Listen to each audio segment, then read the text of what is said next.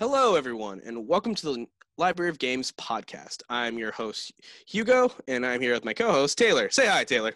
Hello. And today I have two very special guests, specifically with our two alumni of our original Library of Games program.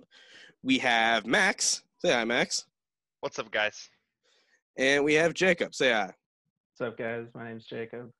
And uh, one little tradition we like to have is like, what is, can if you want to give like a little bit of who you are a little bit, and what's your favorite video game series? I'll start with you, Max. Uh, well, uh, I'm a student here. I'm a student in Chicago at UIC. Uh, I've been playing games for as long as I can remember. Um, probably my favorite pastime of anything. And uh, as far as favorite game series go, that's hard to pin down. You know, there's so so many great games out there, but I'd say the series that I've enjoyed the most artistically and gameplay wise is like the Soulsborne, Sekiro, Shadows Die Twice, like that selection of games. Just the combination of difficulty and just fun worlds and fun gameplay all combined just are great. I'm jealous of that choice because I, I tried I tried playing those games. They're just too hard. All right. What about you, Jacob? Hey, I'm Jacob. Uh, I go to City Colleges currently here in Chicago. Great place. Um, and uh, my favorite game series is either Super Smash Brothers or Animal Crossing. As you know, I've, I've played both of those my whole life. You know, they're they're very important to me, like growth wise and like emotionally. You know, it's, it's a thing. You know, it's a thing. Animal Crossing's good for when you're sad. What's up, guys? awesome. Great Well, game to relax to for sure. Those type of like Oh yeah. wh- what do you call them? Life sim games? Not really life sim games, but like I don't know how to classify Animal Crossing. I, I I do think it's considered called like a life simulator. Yeah. Okay. That's that's that's what I thought. Yeah. They're great for relaxing. Definitely, especially like with this day and age of what's going on. Right. Oh yeah. All the crazy stuff. Yeah, Yeah. the the new one was almost perfect. Like five days after quarantine starts in in Chicago, Animal Crossing drops. I remember that was like a, such a hard game to actually get a hold of, to a point I think where I think Really? people just resorted to selling out digital copies of it. All right, it was crazy, crazy times. Um, so let's talk about our main topic for today is next gen of consoles, or specifically just gaming, because I think also PC kind of goes in that category Mhm. as well. Certainly. So at the time of this recording, most of the info towards the next generation console, specifically the PlayStation 5 and the Xbox Series X, have been kind of announced. And at this point, we're just kind of waiting for the release date. and I was just wondering, since I do believe we all have different perspectives of how we feel about next gen, I was wondering if we can go around. What do you? How do you view next gen as a whole? Like, what are you most excited about per se? I'll start with uh, you, Max. Uh, so one of the things that I'm most excited about, uh, just a little perspective, is uh, I don't own a console other than a Switch. Um, I am a PC boy. Uh, and one of the things that excites me most is the idea of Xbox Game Pass. And e- when it comes to specifically the Xbox Series X exclusives, uh, I think at least some of them will be available on PC through Xbox Game Pass. Um, that's probably the thing I'm most excited for with the next generation. And that's not even technically tied to the next generation. It's tied to more just uh, the way Microsoft has been going with Xbox. But I'd say, in terms of recent gaming news, that's the thing that I'm most excited about. And also the fact that the the consoles are going to be as powerful as like not mid-range PCs, but high-end PCs um for a pretty reasonable price so it's going to allow games in general to just look more beautiful and play better uh, because things don't have to be i don't want to say held back for consoles but adjusted for consoles as much Okay. All right. What about you, Jacob? You know, uh, something kind of interesting that Max kind of uh, hinted at is like, you know, consoles are getting closer to computers, right? Um, and so I kind of noticed, you know, with the difference in like the two Xbox models, you know, you have like the, the big like tower that's like, it's basically a PC, but like, you know, basically it's also like, why would you get that if you could just get a PC though? Um, whereas there's a smaller one that is pretty much it's a really basic system. It's clearly for like you know parents or like people who aren't really into gaming, just like normies who are gonna play like Madden, like FIFA, like stuff like that. I think, um, especially because they just what was it? They just uh, bought a deal to put all like the EA Sports games on Game Pass, essentially, right? So like that's gonna be huge for what the Series S is gonna do. I mean, it's actually good marketing. Yeah, man. I mean, Microsoft like they they really slept last generation. Like they were garbage. There's no reason to buy an Xbox One. There's no reason to They buy had an an entire Xbox One. they had an entire game console with almost no games. Yeah, Yeah. No, well, no exclusives, but and, And then- also just worse, like everything, like worse specs, worse, like in uh, interface. I guess you could say. I don't know. There's a whole. It was it was a with that, but- waste of money. I kind of thought like uh, the one thing Microsoft kind of nailed the hammer on was specs per se with the Xbox One X, where I think their hardware was just much better. Was it PlayStation. better? I was under the impression that it was worse. I'm probably wrong. I I, I- I, I- I guess, guess I I- was wrong I- about that. I guess my biggest comparison is like I guess uh, think of Red Dead Redemption 2, where I think in the the best aside from PC where it plays the best is the Xbox One S, Really? Hmm. to where uh, not One S, uh One X, not S, X, because it just obviously plays more traditionally like a a P, like a if it was a PC version and it can just handle a lot more. That that's the equivalent of like the PS Pro, right? Mm. The X. Yeah. Okay. Yeah. See, that mhm. shows how little I know about uh, the this this current generation. I guess Xbox. It's just like I, I assumed PS4 was just better even in specs wise, but I guess I was wrong. That's my Well, bad. No, like that's the one thing like I think people don't. Uh, I kind of thought. Um, I personally, I thought uh, was kind of common knowledge with both Xbox and Sony, and obviously Nintendo. If you want to throw them into the ring, is Microsoft has always been known to create or prioritize hardware more than it's prioritized with like exclusivity and deals. And the thing is, they came into the perspective of like, oh, if a game doesn't look good, what's the point? But I think they kind of missed the ball so much because they were trying to be something like a media center Yeah. rather I than a video game. point. Than an actual video Mhm. game console. And that is the only reason why I believe the PlayStation kind of won this generation because we have The- they, ha- they have enough exclusives to a point of why should I buy an Xbox? The exclusives and the exclusives weren't just there were a lot of them. I feel like all of them were killers. God of War, Spider Man. Oh yeah. Um, I'm I'm I'm blanking on the other ones. Oh, uh, the, the um the- Persona. Yeah, oh, yeah, Per- yeah, Persona, the That's my child. the the the new Last of Us, uh, which Oh. was you Oh, know yeah. uh, people had mixed opinions on it. I thought it looked uh, pretty good. I didn't get a chance to play it. The first, also the first Last of Us remastered. Um, there's just I, I yeah, I think the game selection was definitely like had it outclassed. Um, Now, before I even touch on that, um, I was wondering, Taylor, you have. a- I, I, I, I, I'm about to say, I'm gonna, I'm gonna go into you a little bit. You have a unique perspective of you're not really Uh, caring much of these about, yeah, about this generation. I have gone on record in other episodes of this podcast how little I care about this uh, current console wars, uh, and that's you know just just a personal thing who I am as a gamer. Like Max, I'm a I'm a PC gamer. I have a PS4 and a Switch, um, and I don't really play them that often. Uh, there are certain games that I play on my Switch. I think the last time I really spent time on my PS4 was playing God of War um because that was the only place I could play that when the game originally came out and that it was so good. Um and so so for me it's you know I find it really hard to care about hardware. I know hardware is like it's super important. It's uh you know really vital critical to what kind of games can be made and how they look and how the playing experience works. Um but I'm also a huge fan of little indie games that, you know, don't need amazing processing power to be played. So I think for me, like what I love as a gamer is just, you know, something weird, new, interesting in game design rather than like what you can do with souped up hardware. Um, I- you know, I love a beautiful game, but it's not why I'm a gamer. I completely Mm. agree with that, Taylor. I think it's uh that's probably one of the most important things. You know, if I were to open up my Steam, you know, uh, list of games, uh, some people might be surprised that the game that I have the most hour hours in is this, uh, you know, relatively popular game from 2011 called Terraria.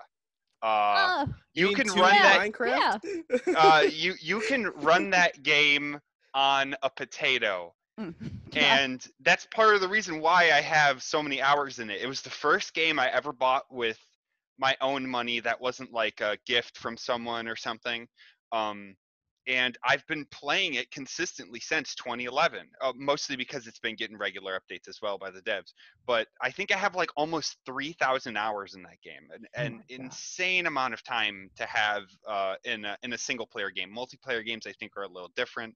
Like for example, Smash uh, Ultimate, I probably have more Mhm. hours in, but that's across going over to friends' houses, playing it by myself, going online, blah Yeah. blah blah blah blah.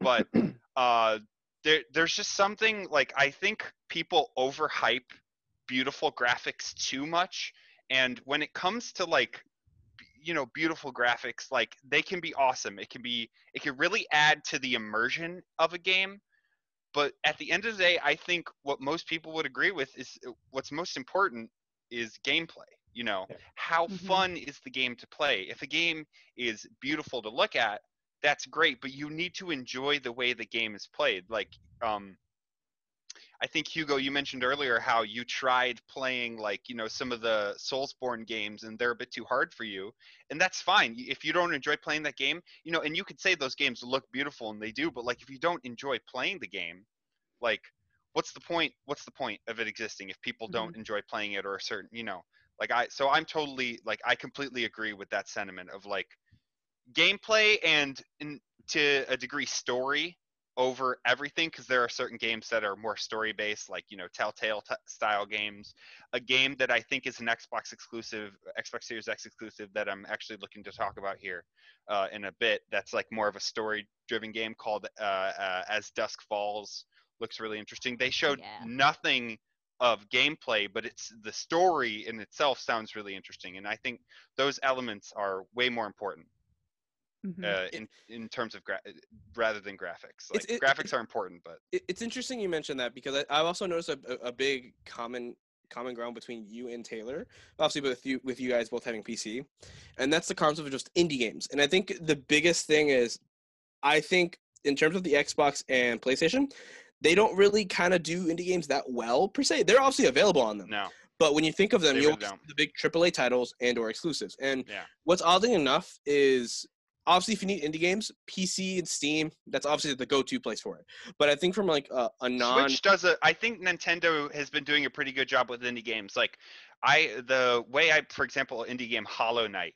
I've played it through Switch. You know, like Mhm. Switch has done. Uh, Nintendo has done a pretty good job with having Yeah. a bunch of indie I games mean, on the Switch store. Untitled Goose Game. Another like yeah, no. perfect on Switch. yeah, You definitely took the words right out of my mouth for that because I think in terms of like I think when the Switch first came out, it like there was a point where like there was almost no games on for the con- for like the, the that console for like a good solid four or five months.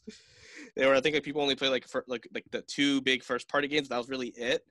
But what kept thriving was indie indie developers, stuff like what you said, Hollow Knight, uh, Goose Game.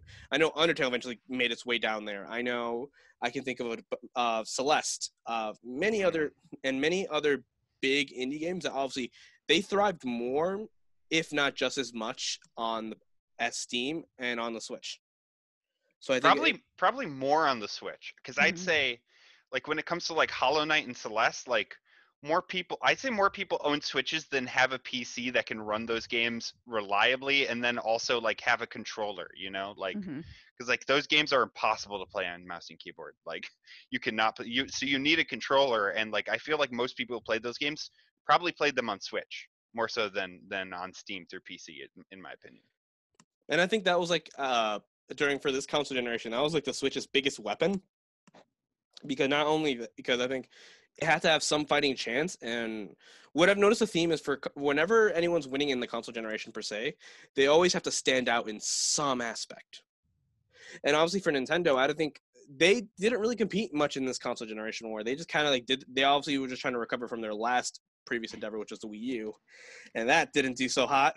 Yeah. And I find it really interesting that you know it- Nintendo's like overall philosophy about consoles seems to be so different than uh, Sony and Microsoft, who s- seem to think on the same wavelength. Like when I think of the Switch, it's all about like portability, being small, like intimate gaming experience where like the Sony Microsoft thing is like how do we make it big and amazing? Hmm And the thing is, like, it's also branched off into like three different factions per se. With Nintendo obviously focusing on the experience and, pl- and the player experience, and, and Mhm. actually having good, actual quality games, while Microsoft focuses on polishment and actual like, oh, look at this, look, look at this high res gameplay. It, it looks fun. It's very much, it's a powerhouse. While Sony is very much taking to initiative of their trip, their exclusives, but on how they handle interactive stories because if you notice, most of the big hitters that we mentioned earlier, like The Last of Us, God of War, uh, we can even mention more like Detroit Become Human, uh, even t- if more so like even Telltale series, if you want to go into that, if, even though it's not exclusive, those are just big stories that are constantly being used. Hey, this is on the PlayStation, and I think it's kind of interesting if you look at it as a whole on where things are, where the gaming community is a little bit divided in some aspects, and uh, and this is just my question as well. I think Max, you can answer this for me. Where does kind of PC lie in this per se? Man, I feel like when it comes to uh, PC, um, I think it lies somewhere. Uh, it's probably more towards the beefy specs. I'd say, like, um, but it also has this extra layer of like customizability. You know, uh, for example, um, I uh, I I study economics at UIC, and there's a lot of programs that I have to like pro- programming adjacent things. Like there's this program I use called Stata. It's used for calculating metrics based on data and whatnot. And that you know that that's one of the nice things about having a PC is like uh, uh, a fairly beefy PC is I can play great games on it and I can also like it's a work machine as well. Um, if I wanted to, I you know I've been on and off about the idea of getting into streaming.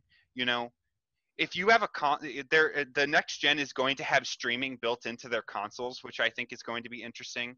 Um, the the previous gen kind of had it already, but I think it was the the quality wasn't exactly there because I don't think the machines were strong enough to really handle it at a high quality. Um, but the I think the PC comes with, with beefy specs, but also just an extreme level of customizability outside of gaming as well. Um, that you know you just you can't give it the consoles, I guess. Uh, but that's you know that's not really what they're sold on, so that you can't really fault them for that. But that's in my opinion, that's sort of where PC comes into that. It's like uh, not really not really a middle ground, but like uh, it's kind of like Nintendo where it's a thing outside, you know. Okay, yeah. All right. I guess uh, the next thing I want to talk about is actual just focusing on what's currently happening with the with the next gen consoles. Let's let's go with presentation. We started off with Microsoft. I think let's talk a little bit towards PlayStation because on how how do you think necessarily uh, um, PlayStation's kind of handled their presentation on their console? Like I'm assuming uh, J- uh, you guys have just seen the, pre- the presentation they've had with like all their games they've they announced, like all their exclusives. I was wondering, how do you feel about them so far? Um, uh, Jacob, if you want to start, it's cool with you. Was it a? I think I I watched a few trailers again earlier today. I think it was Astro's Playroom or something like that. It's it's coming on every PS5 and it basically looks like a 3D Mario type game, you know, 3D platformer with like lots of like goofy, you know, colorful like fun stuff. I think that's really interesting because like I feel like Sony hasn't really tried to do that really hard in a long time, you know, because because like they're doing that and they have the new uh, Little Big Planet at the same time.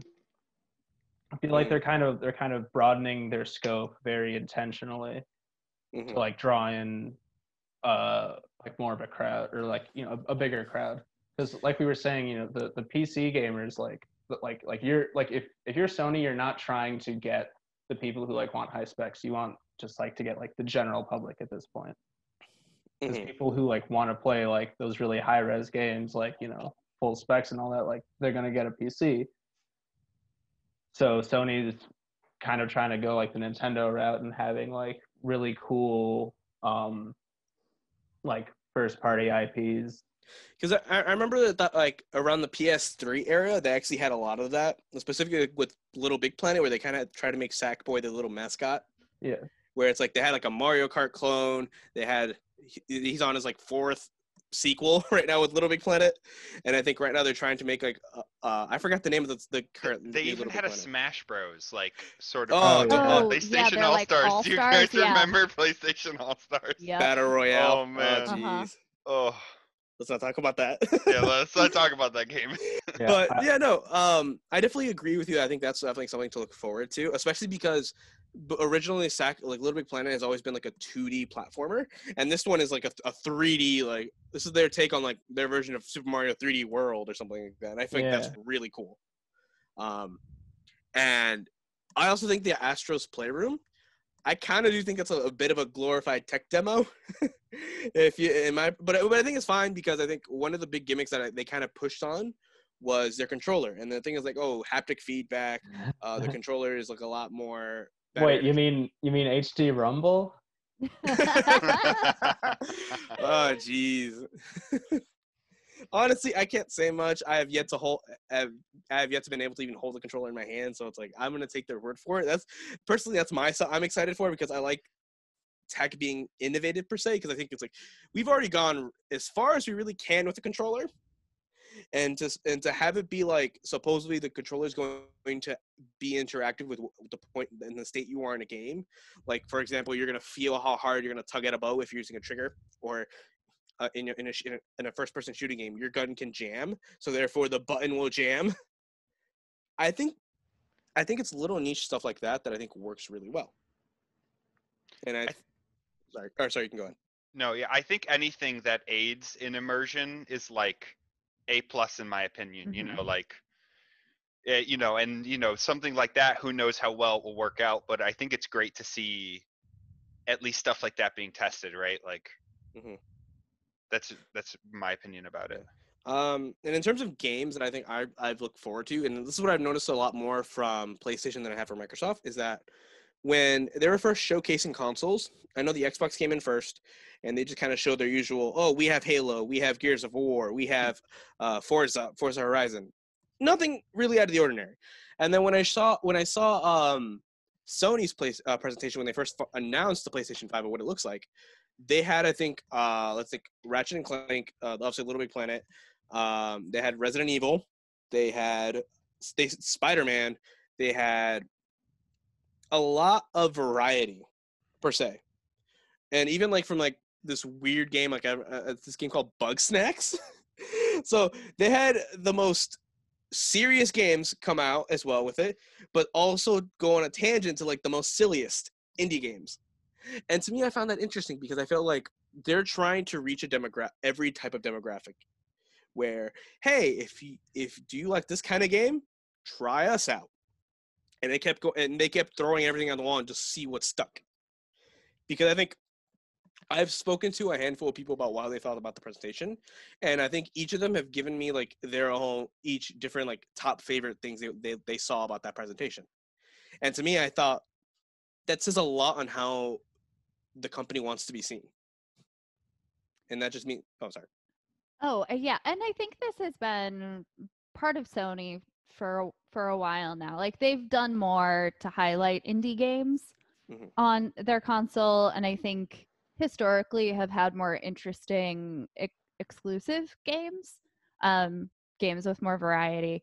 I would also just like to add that I looked up Bugsnax. Um, and there are these little strawberries with googly eyes that are like the most amazing thing I've ever seen. You're, you're Uh, basically taking care of creatures that are food. Yeah. Also, it's from the studio di- who did Octodad, uh, which is a Chicago Oh, studio. awesome. So oh wow, shout out to Chicago gaming. Awesome.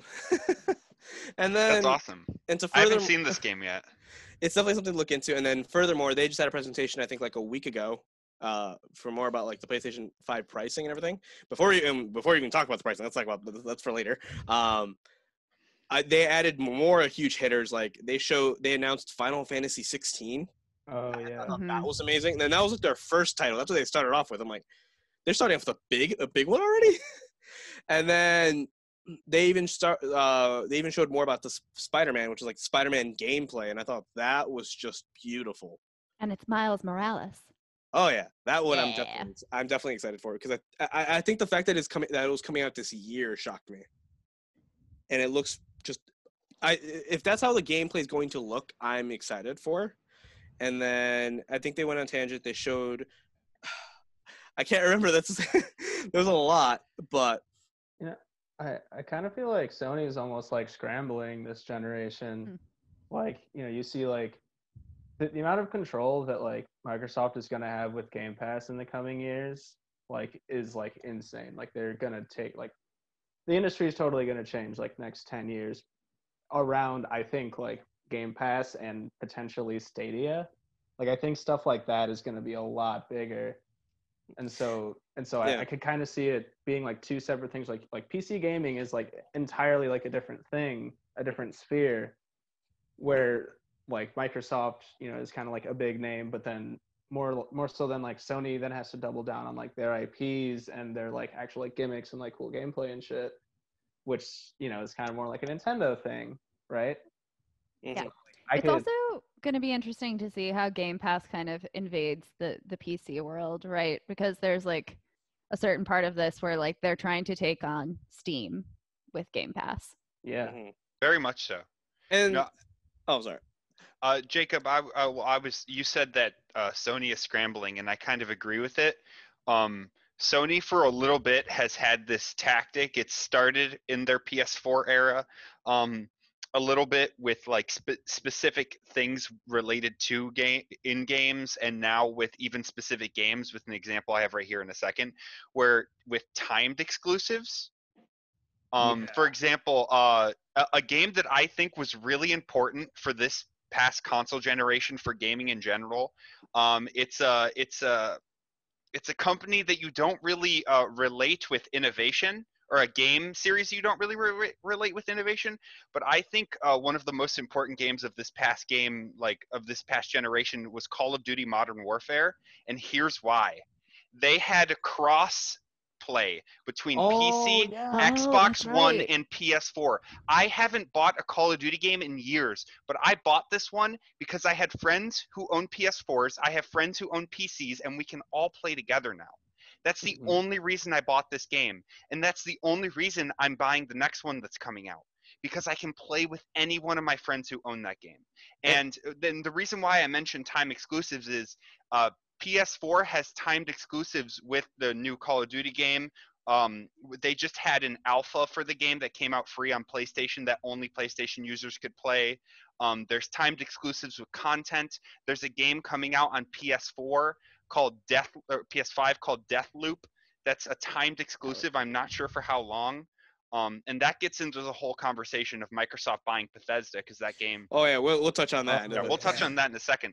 But uh, I think that you know the with Jacob re- saying that P- uh, Sony is kind of scrambling. They kind of are with these what I consider relatively underhanded tactics. Like if you want an exclusive, get, you know, get the rights to the exclusive. I think times exclusives is a little bit more of a of a below the belt punch in my opinion. It's, it's a Um, desperation move. yeah, I I, think it's a little, a little, a little bit. And I mean, they already have some pretty great games. You know, you know, the new God of War Ragnarok, as uh, you know, the new Spider-Man. If you guys have been talking about a game that I think uh, not many people are excited about, but I personally am, is the Demon Souls remaster. Oh yeah. Um, I, I- I saw their like I, I I I don't even know if that was a demo. They just showed like gameplay on it per se, but the load times. Oh my god, it looked beautiful. Oh, it look it looked absolutely beautiful. But yeah, no, I just was think when Jacob said that they were kind of scrambling, I was thinking about their sort of uh, actions with related to timed exclusives. You know, Well, I mean, I, I think timed exclusive as a whole is just kind of grimy per se because I feel like I agree. it ru- but at the same time it also it tries to bring up the concept of companies want you to buy their game on their Mhm. console 1st Mhm. and that's just a tactic and there's it's not an there's not an easy way to stop that i do think if we're more vocal we can and but i i, I don't even think that's much of a console issue. That's just more of like a company. Yeah, it's a, it's sort of a company underhanded tactics issue, you know, like stuff that you can never really stop, but you can hope is like sort of Yeah. discouraged through the the purchasing habits of you know. And it's funny that you mentioned crossplay earlier because I was kind of uh, laughing a little bit inside to myself because uh, I remember for a good while that uh, crossplay was such a hard concept for PlayStation mhm. because they really did not want pe- uh, people to have that. yeah, Yeah. no My biggest example is this back happened when like Fortnite started coming onto the Switch. Um, Mhm. s- the Switch started getting Rocket League, and then the Switch also had like Minecraft. And the thing is, when those games happened, they had immediate crossplay with both PC and Xbox. So much so that there was an entire commercials based on it, where it's like, "Let's play together." With, and that's when Nintendo had a good uh, close ties with Microsoft. And I believe uh, PlayStation's justification was, uh, let's say for like, the example is my is uh, Minecraft, right?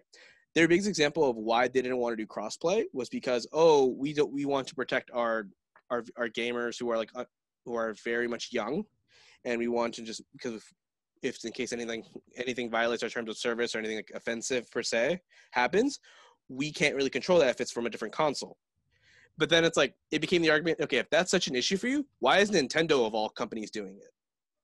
The most like child friendly company there is per se in terms in terms of it.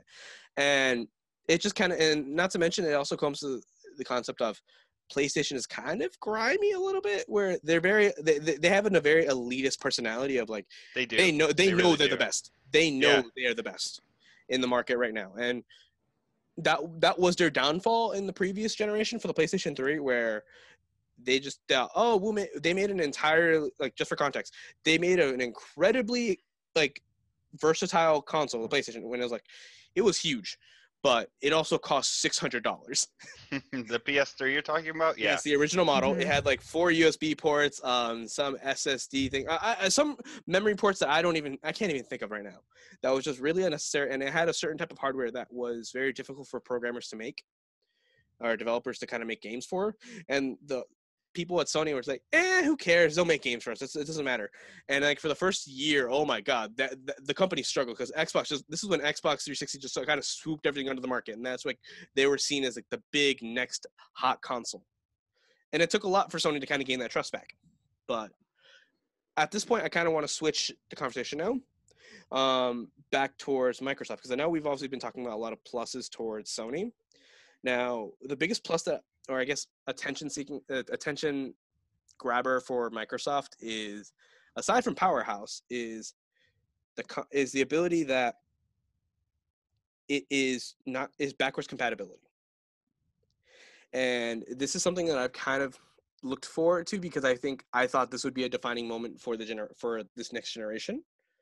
Because say this current generation, out of nowhere, the when the Xbox Series X and and Xbox uh, Xbox Xbox One X and the Xbox One S were kind of struggling in the sales department compared to the PlayStation 4, one of their big tactics was, oh hey, you know all those old Xbox 360 games and those original Xbox games, you can now play them on your uh, your your current your current generation console for free. And the best part, if you had the original Xbox games, they're remastered graphics for free. And if you don't have them, you can buy them digitally.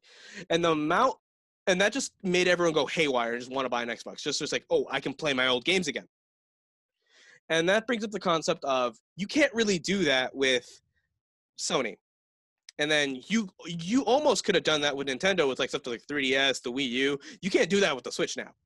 And even then, so the the methods for even to go back to go backwards, it's kind of, I guess, tedious would be the right word for it.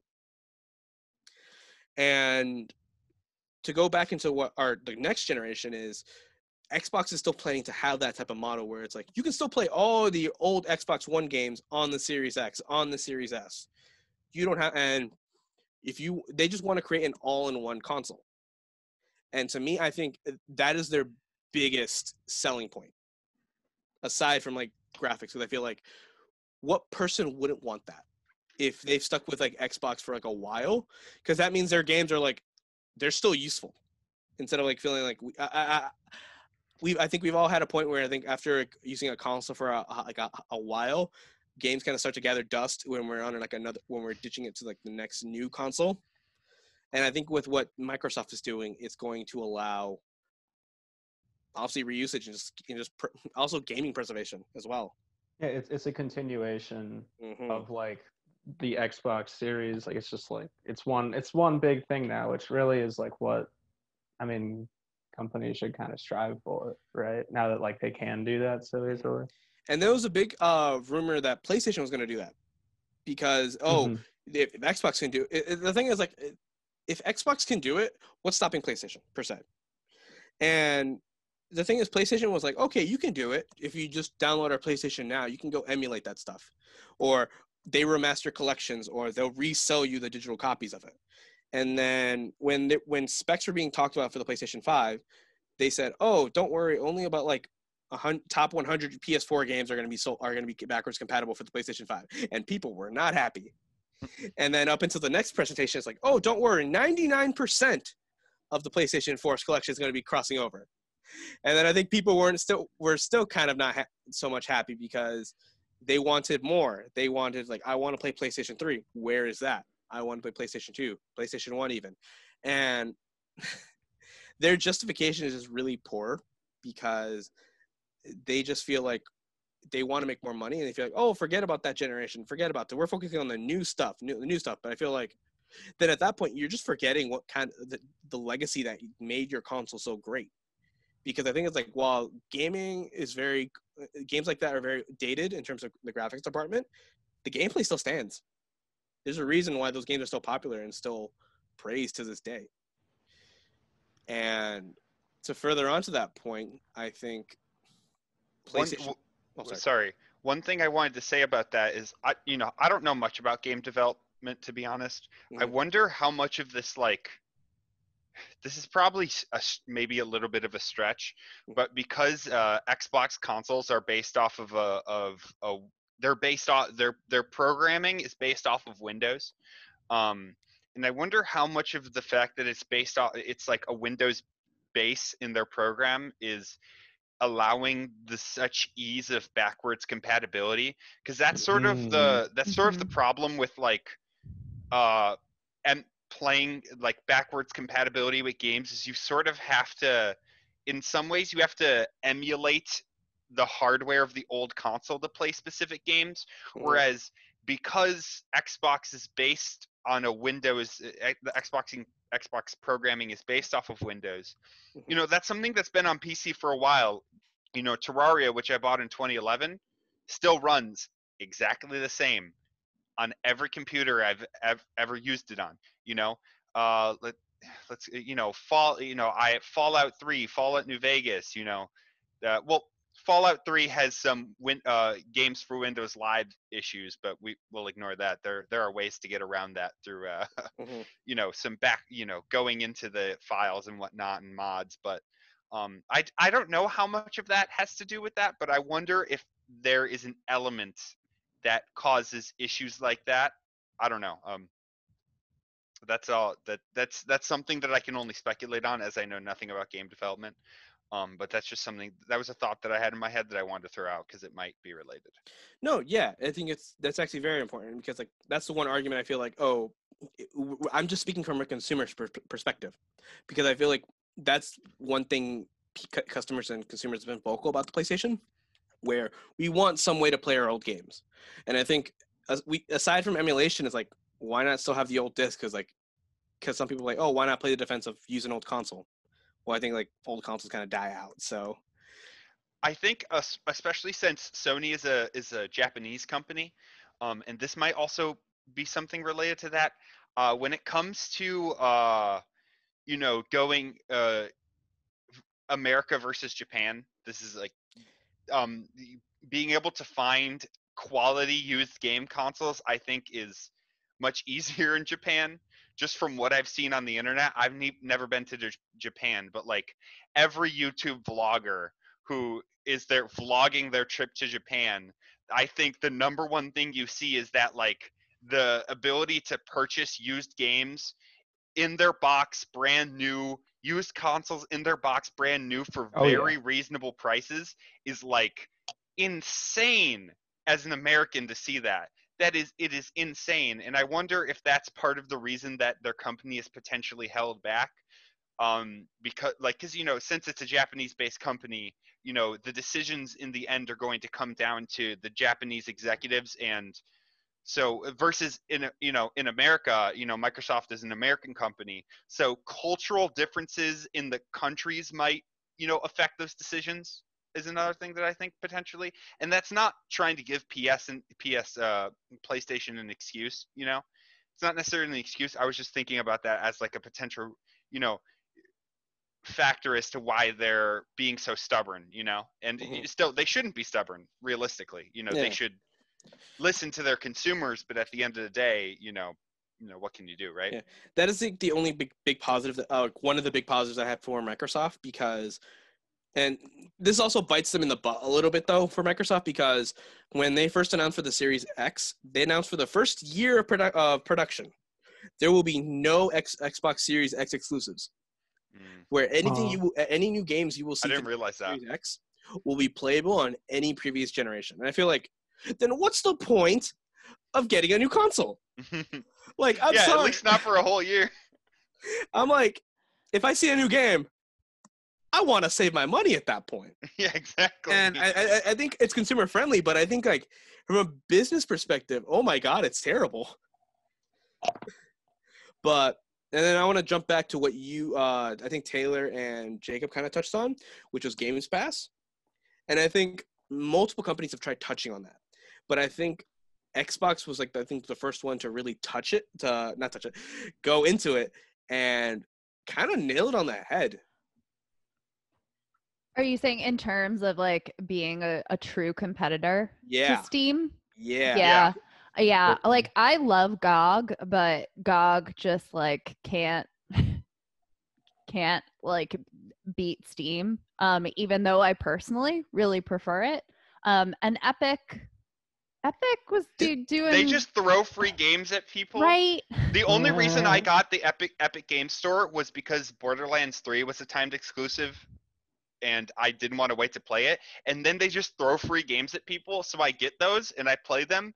But like as far as like a quality service, they're not a quality Uh, service. yeah. Like, it's really not. It's it's so hard to browse and find It's new so things yes, it's on Epic. impossible. And I was the same thing. I got Epic because I wanted to play After Party and I didn't want to wait for it. It was a timed exclusive. I didn't want to wait for it to be. That explains a lot why I was wondering where is Elsewhere. it. yeah. Yeah. Wow. Okay. Interesting.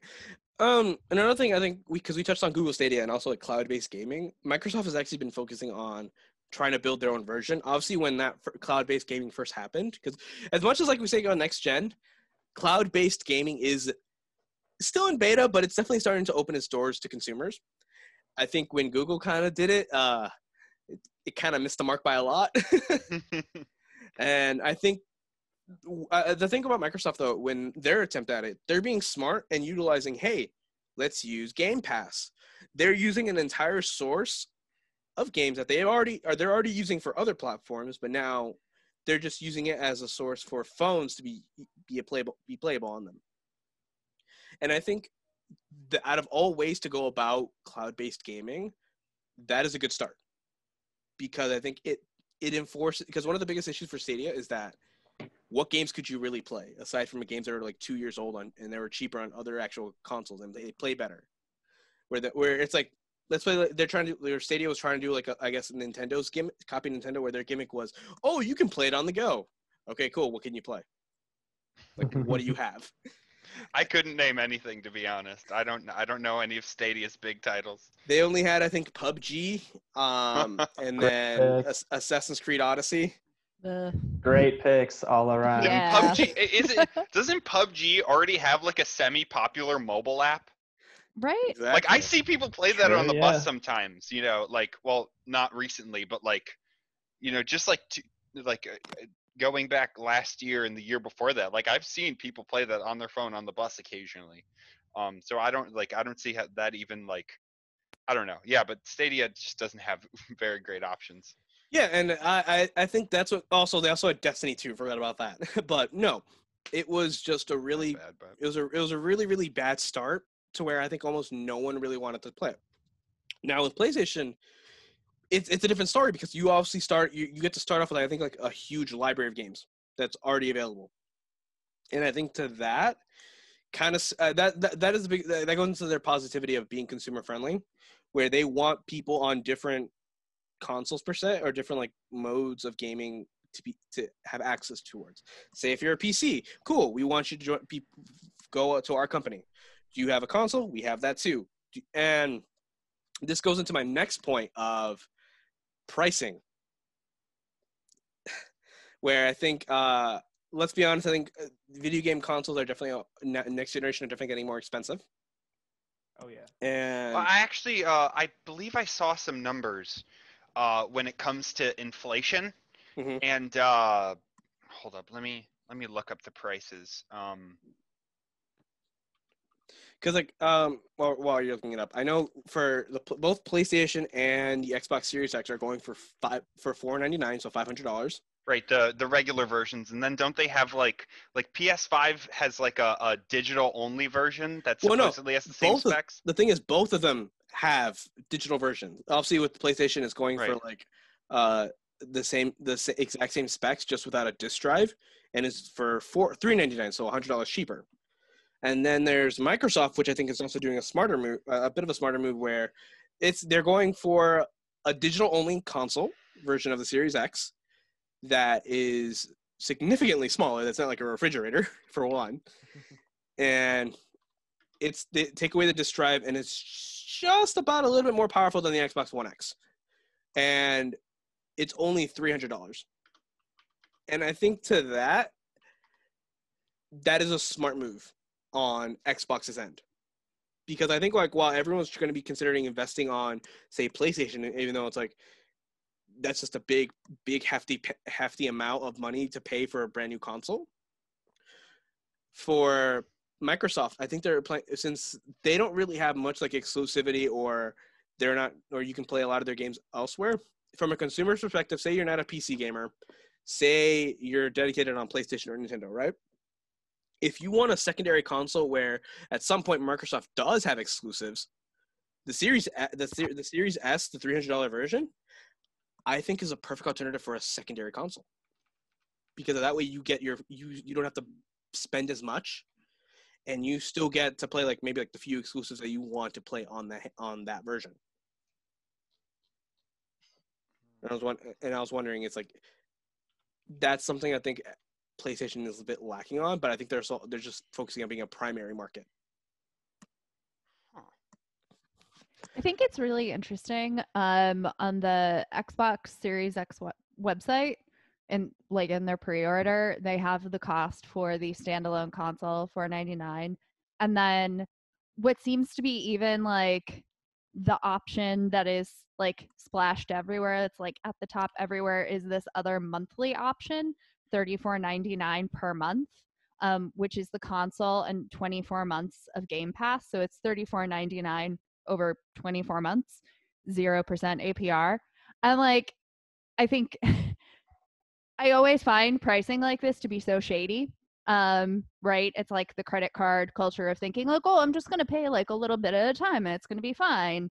Um, without realizing like you're actually probably gonna pay more. And then if you, you know, so that and I don't know what the pricing is for Xbox Game Pass, but so this would cost you across the two 24 months $839 for your console and Game Pass for 2 years. Game Pass Ultimate.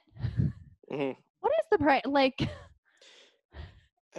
what is how much is Game Pass Ultimate? Um, let me see if I can look right now. So uh, I was just doing. I was. To, honestly, I, I think I'm wrong here. Uh, maybe I'm misremembering what I read, but uh, the price of five hundred dollars, uh, i- i- as an example of uh, the we were talking about the PS3, how it launched at five uh, at six hundred dollars. Um, five hundred dollars today, for example, in 2006, to compare to that, would be the equivalent of six hundred and forty-four dollars.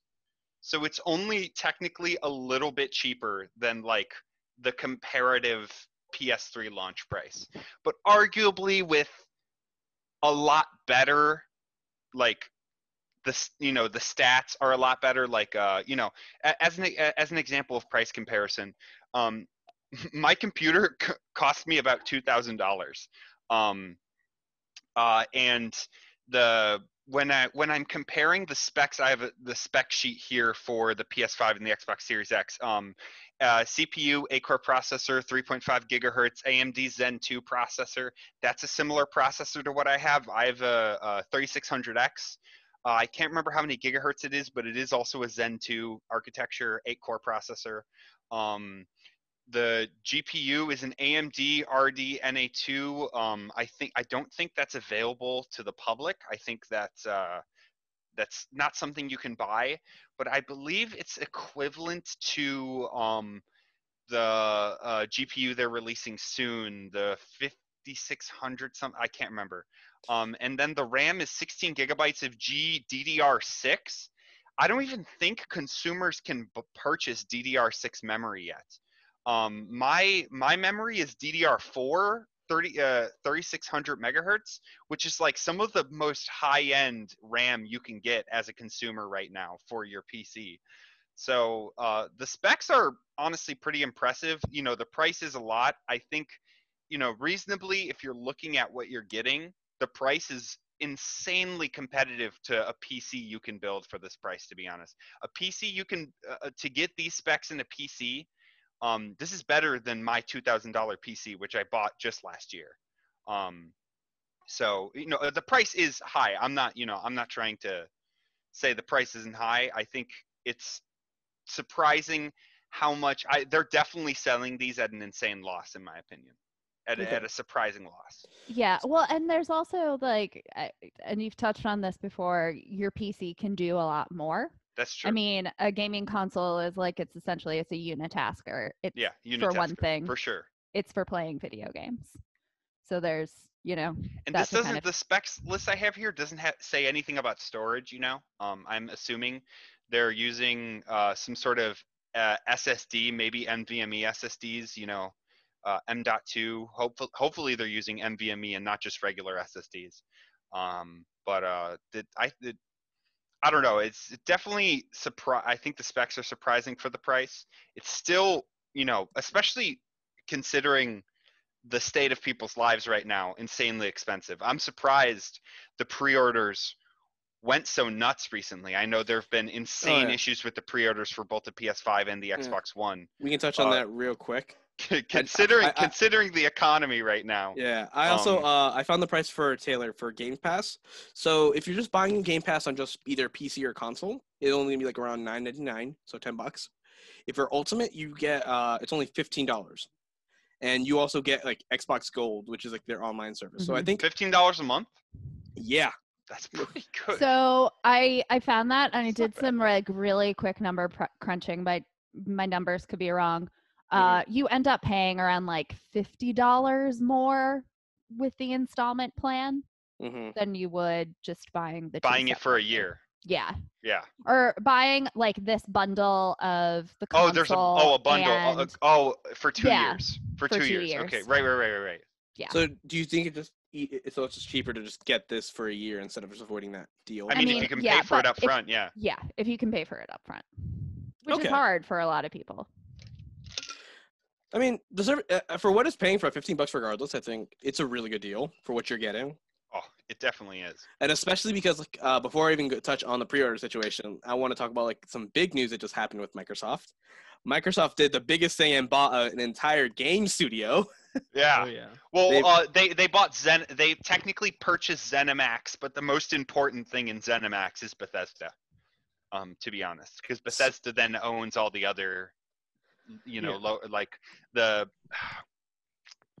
One second. Uh, They, they it, it bas- essentially they're getting control of like Skyrim, um, Doom, Fallout. Um, I could be uh Evil Wolfenstein, Within. Starfield. yeah. Oh man, I am. uh, te- technically, Deathloop, even technically Deathloop, um, Dishonored.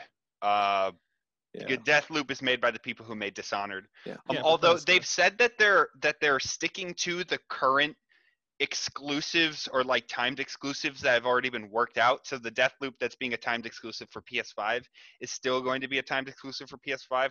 But I think you would be lying to yourself if you thought that they weren't going to take advantage of like some sort of exclusivity with Mhm. all of the different games that Bethesda has.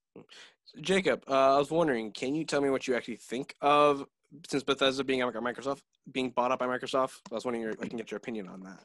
I mean, uh, it you know it, it gives me vibes of uh Microsoft buying Rare, which we all know how that went. Oh, jeez, that was terrible. But um, I don't know. I I feel like I feel like it's just you know it's a it's a huge power move, man. I mean, Huge. like Xbox has games now. yeah, Xbox has games now. Like that's that's their whole thing, man. That that's that fills up like a library of IPs immediately, so they can do whatever they the hell they want after that. You know. I, ha- I have an interesting head headcanon, okay? And I want you guys to bear with me, bear with me for this because the chances of it happening are pretty low, but it fills me with joy, unimaginable joy. I literally I when I woke up the day that this happened and I saw it on Twitter, I texted my girlfriend saying how happy I was because of the potentiality of what I'm about to talk about.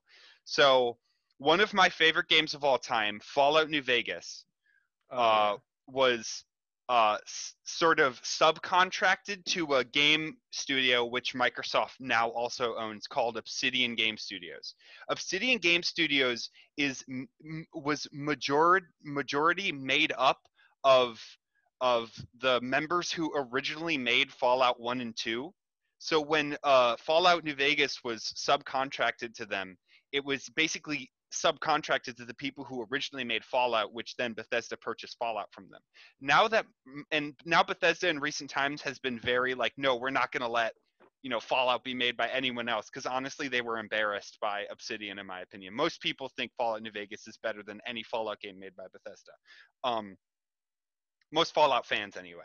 Uh, and now that Microsoft owns both Bethesda and Obsidian, uh, I'm just giddy at even the slight possibility that there can be some at least working together with Obsidian and Bethesda again. Now that you know, Daddy Microsoft can say, Bethesda, I don't care what you say. You know, you have to you have to work with who we tell you because we own you. You know. I am really excited for that because Obsidian made the Outer Worlds. Which Outer Worlds was was amazing. I loved Outer excellent and was like better Lovely. than most recent uh, Fallout games. Yeah, no, absolutely. Yeah. Absolutely. I agree. No, so I just the chance of that happening, I don't think is relatively low. Uh, You know, on Twitter, on the day it happened, someone tweeted at them like, "Does this mean Fallout New Vegas 2 is a possibility?" And Obsidian tweeted out an emoji that was like, "I don't know." so the the the the chances of it happening that's still pretty low, but just even the slight possi it's gotten an inch closer. More like probably 500 feet closer to the goal, but like it's I don't know, just the possibility of that like had me so excited as I woke up to it that I like started texting people about it. I was just like, "Oh my god, the fact that it got even a little bit closer has me very giddy inside and happy." Uh, and I think what, uh, my, that was kind of Microsoft's point, where I think the biggest joke, and we and we and we mentioned earlier, Microsoft had no games. Oh yeah. Now they have a They lot do. of games. Oh, they have a game that may make me get. Uh, what? uh, you know, Microsoft bought Double Fine, oh yeah, Uh, Psychonauts. Psychonauts 2. ah, Taylor's Oh my buying an god, are you serious? I Yeah. didn't know this. Yes. So Those are some Yeah. insane power moves. Oh my god. they're Here's- also going to release another Fable game, which is also another reason for me to. Oh yeah, the new Fable, so- that as well. That as well. I I've never played the Fable series, but I know it's like great. I know it's uh what's you know like a cult classic like in terms of movie lingo. It's a really dedicated fan base to Oh, those yeah. games. There hasn't been a new one in a long time from what I Mhm. remember. So that- Mike, my question is like, with all these like great games that obviously Microsoft obviously has the ability to, he they kind of bought now. It goes into it makes me question like our my my previous statement that I made earlier of how they have are going to have zero exclusives for the first year of production. How would that play out obviously with these great games? I feel like obviously if they just get put on PC, they would just get put on other consoles, and I feel like I can't say I feel like Well, it, it hurts. here- It, goes further more than it hurts them. Sorry. here's here's what I think. So a lot of people had Xbox 360. More people had Xbox 360s than had PS3s, right? A lot of people love their Xbox 360s, but going into the PS4, Xbox One era, people went with PS4 just because it was the obvious choice that was better. But all of those people who had Xbox 360s and are now seeing the potential with Game Pass and all this backwards compatibility, even even though there aren't there aren't exclusives for a year, I think there is a large portion of people who went from Xbox 360 to PS4 who might end up looking at the fact that they can play all of their old Xbox and Xbox 360 games potentially for free if they own them digitally on Xbox 360 on their Xbox account and say, you know what? I think this is a, you know, I think it's a purchase worth making. I think there, there is a I, I think that might be what they're betting on, really, the fact that they have no exclusives in the first year. And really, it my personal opinion, I know a lot of people need their stuff right away. I'm like, for example, a, a game that's coming out for the next gen that isn't exclusive, Cyberpunk 2077. That game has ah, been yeah. delayed, delayed, delayed to hell. But you know what? My personal opinion as a consumer, and I think a lot of people are, have be, gotten like this as well. I'm fine with stuff not coming out right away as long as it's a quality product, right? I, I like to call it like uh, well, uh, originally it was, uh, it was Miyamoto's Shigeru Miyamoto's quote. It's like a delayed game is eventually good, but a rushed game is forever bad. Forever bad, exactly. And yeah, I like no. I like to nickname it uh, a GTA theory because that's what what GTA Five was, where it, GTA games take forever, but when they come out, oh, they go out with a bang. And I think um, yeah, you mentioned a lot of people wanting to go for that purchase, especially for people uh, going out. And I know I don't, I'm, I don't know if you heard obviously since I am a firm believer that Microsoft is going to be a good secondary console, where with the Series S with being a three hundred dollar price point, people are going to buy that just yeah. for if if somehow they just say, oh, oh, this next version of Doom, oh, this next version of like they sell Skyrim for like the 80th time. this you get this little bonus if you only if, if you go specifically on Xbox. They have to start going into exclusives, otherwise it's just a bad move. They have to, and I think and I think that's, uh, that's a little bit enough on next gen uh, for PlayStation and and Microsoft. I want to talk about uh, the third contender that technically isn't running. They've just been very quiet. Uh, Nintendo. This entire year has been not good for Nintendo. they have just been very no no no no no I I I I, just I know nothing about this, so you guys I, are gonna have to uh, so uh, take over for me. 2020, I, I know the year 2020 this. has just been very quiet for Nintendo, where I think they've only had one big hit, and that has just been Animal Crossing. I mean, but Animal Crossing was played like everyone. Yeah. Everyone like was playing it. Literally everyone. No, it, it, it I like I knew people who like I knew people who didn't play games. Like I had this one friend who his girlfriend bought Animal Crossing to play on his Switch. She did not play games, but she, you know, her older brother had Animal Crossing on the GameCube when they played GameCube together. Um, and so she bought it for herself to like relive childhood memories to play on her boyfriend's Switch, like my friend. So like I that there was some pretty crazy mass appeal for that game that was I think unseen in a little uh, in a mm-hmm. little while at least in my opinion i agree with you. Okay. Because my issue i kind of feel like okay i think as much of a massive hit as animal crossing was i don't really see people talking about it even to this day now. Because i think it's like obviously it's like a quarantine obviously benefit from it but i feel like everyone who's who played animal crossing already got their fix from it. Okay what's next? Because i think oh sorry. the thing about animal crossing it's the type of game where you you know you stop playing for like two months and then you come back and you play for like two weeks straight and like you know you like get everything done again you know and like you forget about it. You like come you like you know fade in and out. And so i think something that's kind of cool about it is that like with the internet being the way it is like people can tune in and out and like you know it, everything's still like happening in animal crossing. You know like people still like care about it but it doesn't have to be like a game that people are like freaking out about for like the whole year. It's like I don't think a whole lot of games do that anyway. Touche. I think I, I, I think I'm also speaking from like I also don't play Animal Crossing, so I guess it's also my own concern since I I'm just it, as a Nintendo fan, I just felt very barren on everything. Mm. And and the thing is, like, one can argue, oh, COVID's kind of stopping everything, but I think Japan other... was hit pretty hard. Yeah. yeah, no, I think they were. Yeah but I also like I I've kind of stopped making that excuse once I've seen like other game companies actually releasing stuff or announcing stuff via like their like digital media like digital live streams like Nintendo Direct or State of Play or Microsoft Showcase stuff like that where I feel like okay if those companies can do it even if it's not like games coming out this year they could still talk to us have some communication per se Mhm. uh, with Nintendo, it's nothing but radio silence for like out of nowhere. We get like a ten minute like partner showcases for games that I think people are ready to throw a riot. Where it's like that's it. They just Well, make it, sorry. that's that, that's the big thing about Nintendo too, though, right? Is like they they want to make sure like stuff is cool before they like talk about anything. You know, they don't want to play their cards at all because they're they're on their own wavelength entirely. Mhm. You know, they're they're not playing to anything in particular. They're just like, all right, when it's done, it's done, and then we'll tell you about it.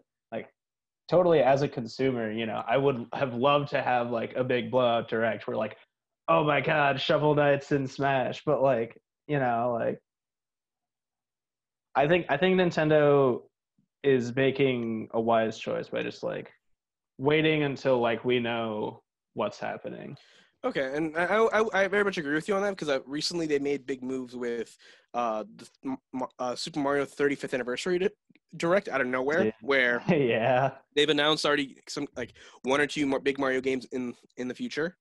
One where it's like a remake of Super Mario 3D World with more content on it for the Switch, and then they announced the Super Mario 3 All Stars collection, which we'll talk about that because that's there's a big I've theme. I'm gonna go. I'm gonna tie in back to the next gen. Pre-ordered it immediately. Oh yeah, yeah. We'll go into that real quick soon. But um, and then not to mention even like on the Legend of Zelda side, they just announced like an entire like update on the sequel for Breath of the Wild, and not only that, but like an extra like uh prequel to Breath of the Wild. Uh, Hyrule Warriors 2. technically, I call it like 1.5 because technically it, it's just using the Hyrule Warriors like engine per se. Oh, I see.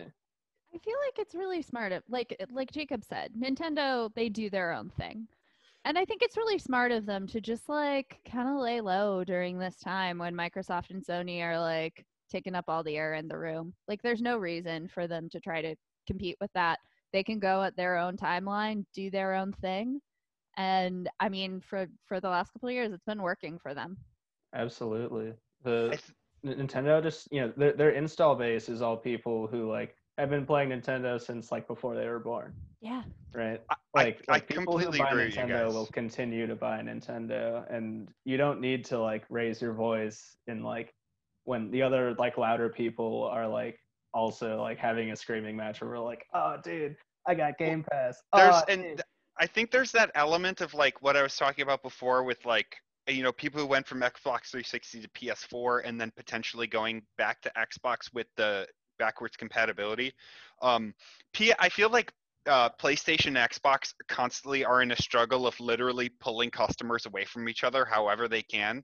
absolutely. Nintendo doesn't have to worry about that.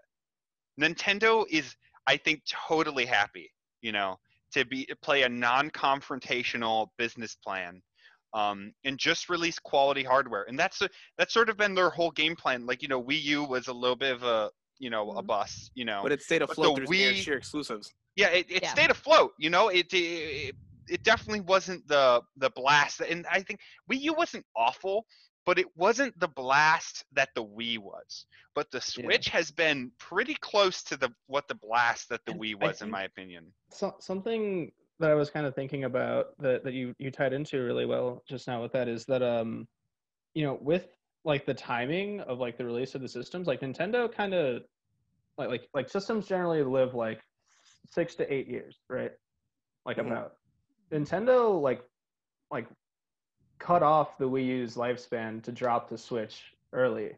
And so like we didn't have like like what was it? I think the Wii and the Xbox uh, 360 and the PS3 all dropped like within like you know 12 months of each other. Yeah, like a year, like About. not even a full year. Sometimes, like Yeah. somewhere around. Whereas whereas you know the Switch like hit so hard, I think especially because the PS4 and and the Xbox 3 or Xbox One were already like four or five years old by then. hmm So like they don't That's need even, like they don't need to drop a new system when the other That's- guys do. That's definitely an amount of time where people who've already bought their PS4 or their Xbox One can probably most people can feel comfortable buying another console. Well, you yeah, know? because it goes into like what I said about the Series S it's a secondary console type of marketing Mhm. where Mhm. they're okay not being the primary, but it's like, oh, come with us. You their their exclusives are so, I guess, enticing that, and the, the price point's not that bad either. Three hundred dollars for a- for Three a hundred console. dollars is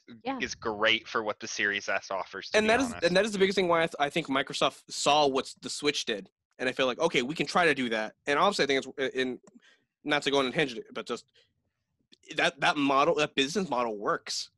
And for Nintendo, I think it's going well. My only issue, and I think I I, I really hope they can fix this, and I think it kind it kind of is happening because like leaks are starting to pop up now. Is where would we get a higher end version of the Nintendo Switch, specifically like a nicknamed a Switch Pro? Because I feel like Nintendo uh, Switch. because I mean the the Nintendo has to catch up somehow because it's not only hurting consumers, it's also hurting developers per se, specifically where we want certain games to happen.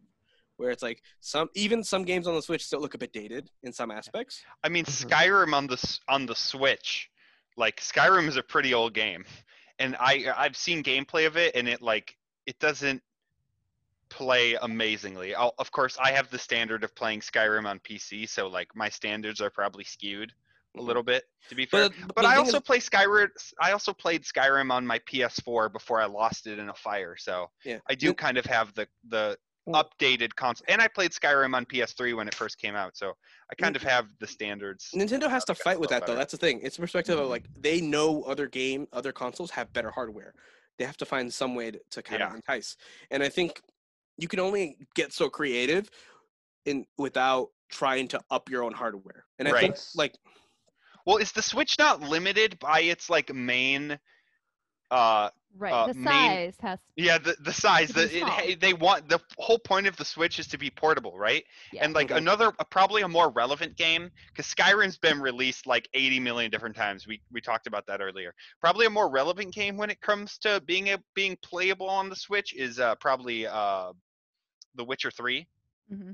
Um, I you know I wasn't really paying attention to that, but when it came out, I watched some reviews and like most of the from what I see, most of the talk about it was that like it played pretty fine, but the battery life playing Mhm. that game was awful because it was such an intensive game. You know. and the, th- and Oh, the yeah. thing like about that I is like think if the, Nin- you're if right. The Switch does need a refresh. Just to, I'm sorry. I just wanted to finish the thought real quick No, you're before I fine. lose it. The Switch does need a refresh, but I wonder how much uh, the possibility of a refresh is limited by its portability. That was I, of the whole I, I mean, Nintendo has had enough time to I think they don't need to change much. I say Switch Pro, meaning it's like it's like a half a half sequel console, to where if you have like a regular like uh, for a Switch title, it can still work on the Switch, but it'll work even better on this nickname Switch Pro, to where people who are hardcore Nintendo fans, where Nintendo is their primary console, they will benefit from that. Where say like big example you said for uh, The Witcher Three, or say like even Breath of the Wild, where like battery life with the game, it looks fine, it plays great, but the battery life is just it's non-existent.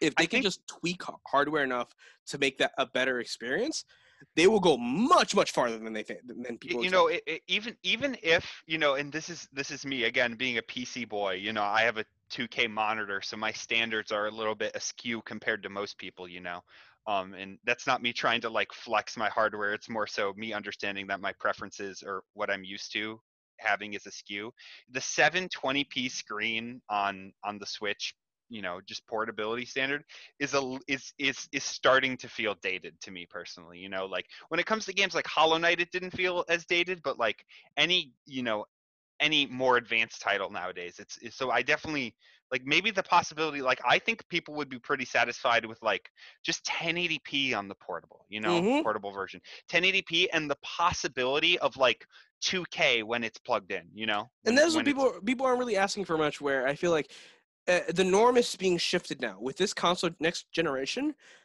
The changes are just astronomical right now, where co- where they're getting closer and closer to what a PC can be, and so close yeah I think it's it's Nintendo's eh, job to kind of step up to that. And lucky enough, with obviously with this leak, supposedly Nintendo's been so quiet, obviously due to co- due to due to the quarantine and everything happening, but also because they're saving up something in stored for once like the the next generation like storm kind of goes down, they plan to just release, hey, there's a Nintendo Switch Pro for anything like higher end.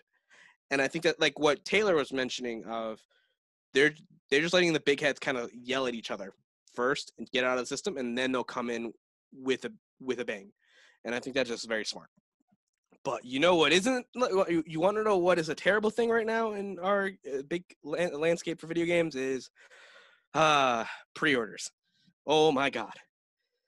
This is going to be an. Uh, I'm going to tie it in with. I'm going to start with Nintendo. I want to tie it into the to both uh, Sony and Microsoft. So, what's essentially happening is that pre-ordering both anything for in terms of next gen video game stuff has been terrible, absolutely terrible. Uh, for starters, it is for Nintendo. They recently announced like a, a collection of the old big 3D Mario games, to where only they're only gonna be allowed allowed for six months, and only a limited stock. And where after like I think like the end of March, both physical and digital copies of this game are gonna be gone. What? Yep. Yeah. Limited release. Where this Wait, collection, wait, it's a limited release? Are you Yes. kidding me? Yes, Yes. and this and this one this collection has only has three games of Super Mario 64, uh, Super Mario Sunshine, and Super Mario Galaxy. So here's here's something kind of interesting about that is they did the exact same thing for the 25th anniversary where they re-released Super Mario All Stars on the Wii, um, but then they dropped like you know a like a what's the like the greatest hits equivalent. Oh. Nintendo Selects, yeah. Yeah, yeah, Nintendo Selects version like two years later. And the thing is, like, because of this specific release, getting a copy, a hold of this game, and mind you, this game uh, was announced, and then it uh, it was announced, and then it was set to release two weeks later. Yep. So it's already been two weeks since then. The game has been sold out everywhere. I pre-ordered mine like the next day and it was fine. I, I don't know. I, I, I. I got lucky with my pre-order as well, but I think like after a certain point, I think like after a week or so, pre-orders disappeared. Nintendo has such a problem with limited stock in all of their products that I Mm. don't think they understand scalping. And to be fair, none of these big companies are have understand scalping and bots. For example, you know, because of COVID nineteen, you know, you it, it's been less available to go into stores and pre-order stuff physically, right? So all of the pre-orders have been dealt with online, and none of these companies have put in any prevention of or any uh, counter like counter action i'm blanking on a proper word for it for like bots you know? Uh, this has been a big problem with ps4 and ps5 and i can imagine even for this nintendo game you know? People and even uh, you know the pc space the the new nvidia gpus the 3070 and 3080 um the like all of these i don't know what all of these companies are doing wrong in terms of like they're they've put in no prevention whatsoever of like people just having a bot like continuously reload the page and then purchase it when they can get a purchase and then people just buy like a bunch of them and now are trying to scalp them online that's Yeah. something that i've been noticing across the gaming world that's been And really aggravating and just- nintendo's the worst with it historically i think And just for context of what's been kind of happening, uh, we're tying into other things outside Nintendo. Is obviously with the uh, it's going to PC for Nvidia specifically. They've announced like a, if I'm correct, like it's a higher GPU, like a higher graphics graphics card, like a brand new So- graphics so- card, really cheap. Yeah, so so the uh, the 3070 and 3080 uh, are their next line of graphics cards, and what's significant about that is the 3070 is $300, and I know that sounds crazy. A single part for your computer is $300 compared to $300 for a whole Xbox console. What's significant about the $300 price range for the 3070 and why it's such an insane insanely good price, what I could argue, is it's more powerful than their previous most powerful graphics card, the 2080 Ti, which is priced at $1,200. Mm. So you're getting a $300 component that is more powerful than their $1,200 2080 Ti, which is absolutely insane, to be honest. Yeah. Um, but you know, again, you know, $300 for one part of your computer sounds, I'm sure, sounds crazy for a lot of people, and it really is. You know, Well- people who are able to purchase just one part of their computer for $300 are in a pretty good space. You know, so and also a lot of people have been complaining because the 2080 Ti they just bought it $1,200 and now they can get something more powerful for 300. You know, it's it's a whole debacle, but uh, that that's sort of context with the 2080 uh, or the thir- 3070 and 3080 for Nvidia. So what essentially happened is that obviously it was very pop. It's very sought. It was very sought after, and it sold. Oh, they were, it's going to be on sale at a certain point in time, like 6 a.m. Right when that date obviously happened. I think like within a minute, sold out immediately. And the thing is, it was it wasn't through people. it was mainly through bots, and now they're being resold for like like what two grand, two three grand. Yeah, they're being scalped for some insane, insane prices. Yeah. And that's the thing. Here's the problem with that is that uh, the um, the uh, the memory on those they're coming out with like a a higher memory version of these graphics cards like a few months from now, like after Christmas, I believe, like after the Christmas season, sometime after that. But like you know, pe- people just want it really bad. I guess I don't know, but Yeah. And to further go on to the consoles, uh, let's go. What essentially happened is with PlayStation and Xbox. We'll start with Xbox for, uh, with uh, PlayStation first. Is that they had their showcase and they announced, oh, pre-orders are gonna be happening like the next day. What ended up happening, and obviously after the showcase, everyone's pumped up. It's like, oh, I can't wait to get it. PlayStation, I want to get it. I can't wait so much. After the price is finally announced, 500 499 399 everyone's just excited out of nowhere. I think retailers started dropping their pre uh, pre-orders, like Walmart. And how exactly? It was like Walmart was like, "Oh, pre-orders are now open. Go!" And then other retailers such as Best Buy, GameStop, Amazon is like, "Wait, no, your pre-orders are open. We're pre- we're open too." And you spent this entire day, or like the entire rest of that day, just scrambling. Can you get a pre-order? Can you get a pre-order? didn't some people put their pre-orders on sale? I I can't I don't know if it's for PS5 or Xbox, but I heard something along the lines of some places had sales on their pre-orders, which is crazy. No, I haven't heard I don't. that I- well, one second. Let me look that. Let me fact check that real quick. Because I'll, that, you know, I'll, I'll, I'll continue on then. Um, so yeah, that initially happened, and then it got it was essentially hectic. But what initially happened later then was Microsoft saw that and like, okay, they they obviously it's like a competition between Microsoft and Sony to see oh how we're handling it. Microsoft saw this as an opportunity. It's like uh, uh, where it's like, hey, I heard the PlayStation Five pre-order was kind of a mess. We're going to tell you how to get the play, how to get the Xbox Series X, how to get pre-order. We'll tell you the exact date, the exact time, and where to get it. So it was incredibly organized. What ended up happening was when that pre-order date dropped, which I think was early the, the time this recording was earlier this week, it was immediately sold out. Bots and scalpers took immediate uh, took took reins, and I think most stores didn't even say they had it. I think Best Buy still didn't even have it on uh, available, to where most retailers weren't really prepped for it, even though uh, Microsoft kept claiming it was so they were preparation for it. It was organized, and there was some people who even went up to the actual stores to pre-order, and each place only had like I think eight pre-orders in stock when they had a line of like hundred people. In a pandemic, mind you, but like it all in all, every type of pre-order and or sales for anything happening right now was a complete mess. And what has resulted in that is that if you go on eBay, you will see nothing but pre-order sales for like receipts. Like you get guaranteed pre-order for like I think twice the amount of what it's being sold for. Like a PlayStation pre-order is being sold for around a thousand to eleven hundred. Same for a Series X. Series X going for like seven hundred, and even for like the 3D Mario All Star game was being sold for like around ninety dollars. Like it was originally sixty, Oh my god. and it's just terrible because I feel like It's, it's one of those things you just like you know you can't avoid really with like the modern age. You know, with, with like the way that people can abuse like the internet. I don't think I've ever seen it though, like the, in this degree though. Like I don't, I I- can't speak from experience since I've really considered getting a console day one per se, but I've just never seen like a, such a so much he- hectic aspects in every single company. I think uh, so. To real quick to fact check what I was saying before, I believe uh, I just did a little research. Amazon had some sort of deal. It wasn't like the console was on sale, but it was like uh, w- deal with the purchase or something. Mm, Um, but uh, I think the problem with it is, you know, a combination of COVID nineteen. So everyone has to order online. mhm. Um, you can't go into a physical store and make a physical pre-order. Um, uh, and you know, shi you know, being able to, and the problem with that is being able to ship stuff to stores, so stores can't get as much shipping because of COVID nineteen. But also, uh, you know, we live in the modern day, and technology and programming has advanced a lot. And there are many websites where you can just go and buy a bot to do this stuff.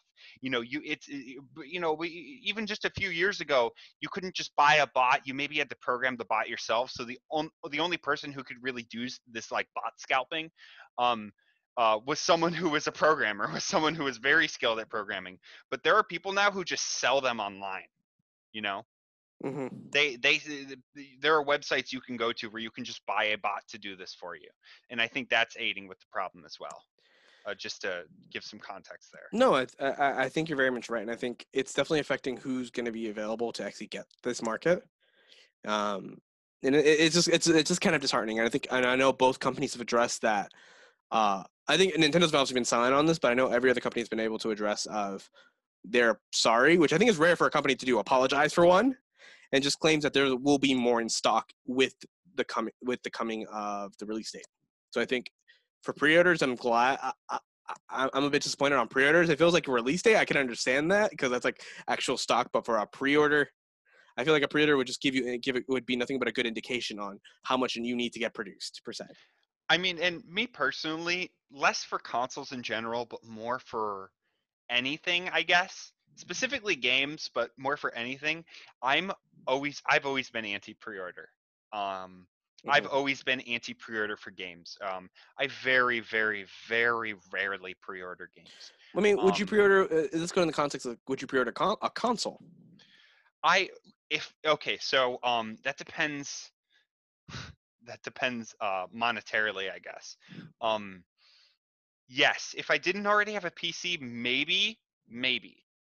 That's uh if you know, if I had the money for it and I knew I was going to get it, um I probably would, but I I'm still a relatively patient person and relatively frugal.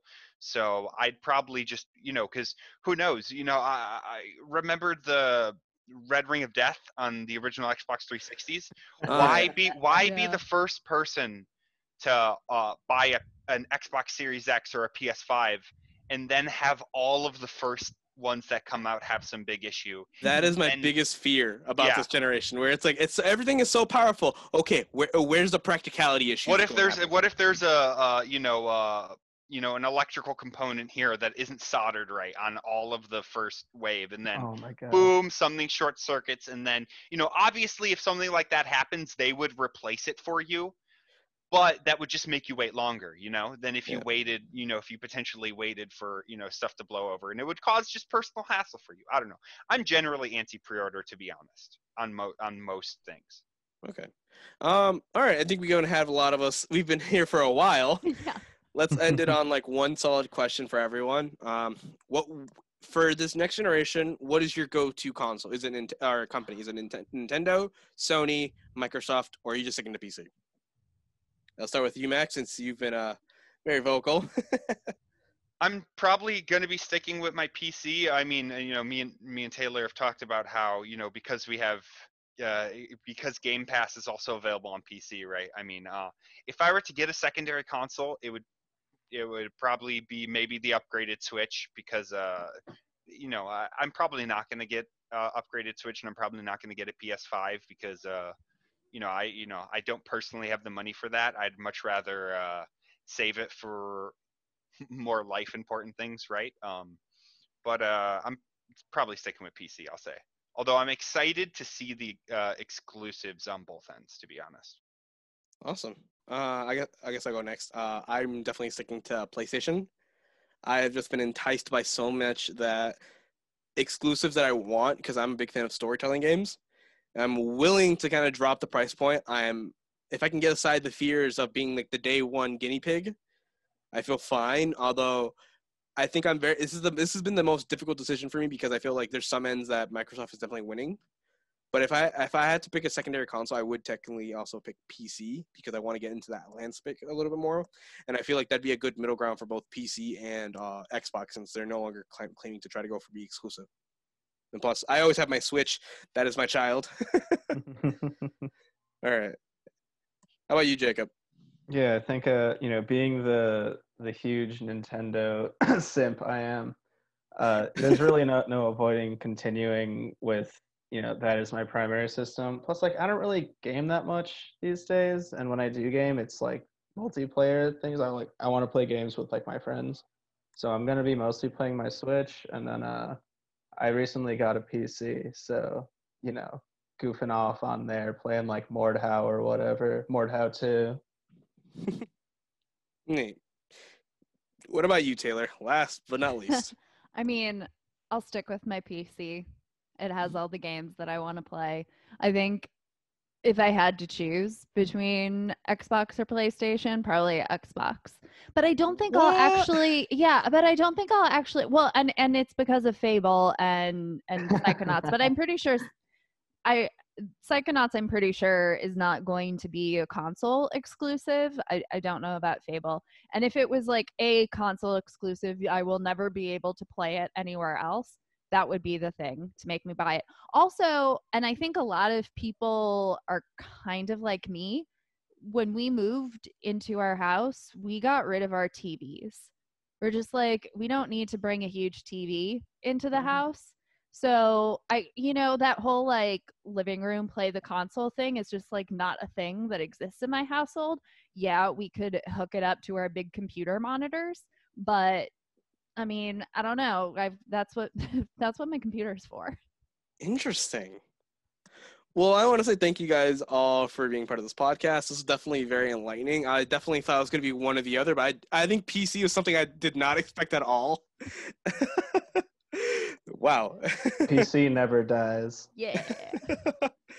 well, all right. Um, thank uh, thank you, Jacob. Thank you, Max, for uh, joining me in Thank you so episode. much. Yeah, no, thanks for having me on, man.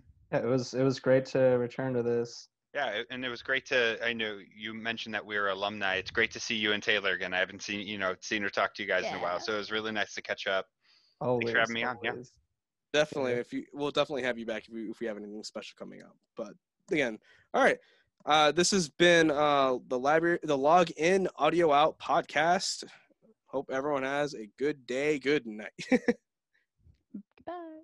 Good night.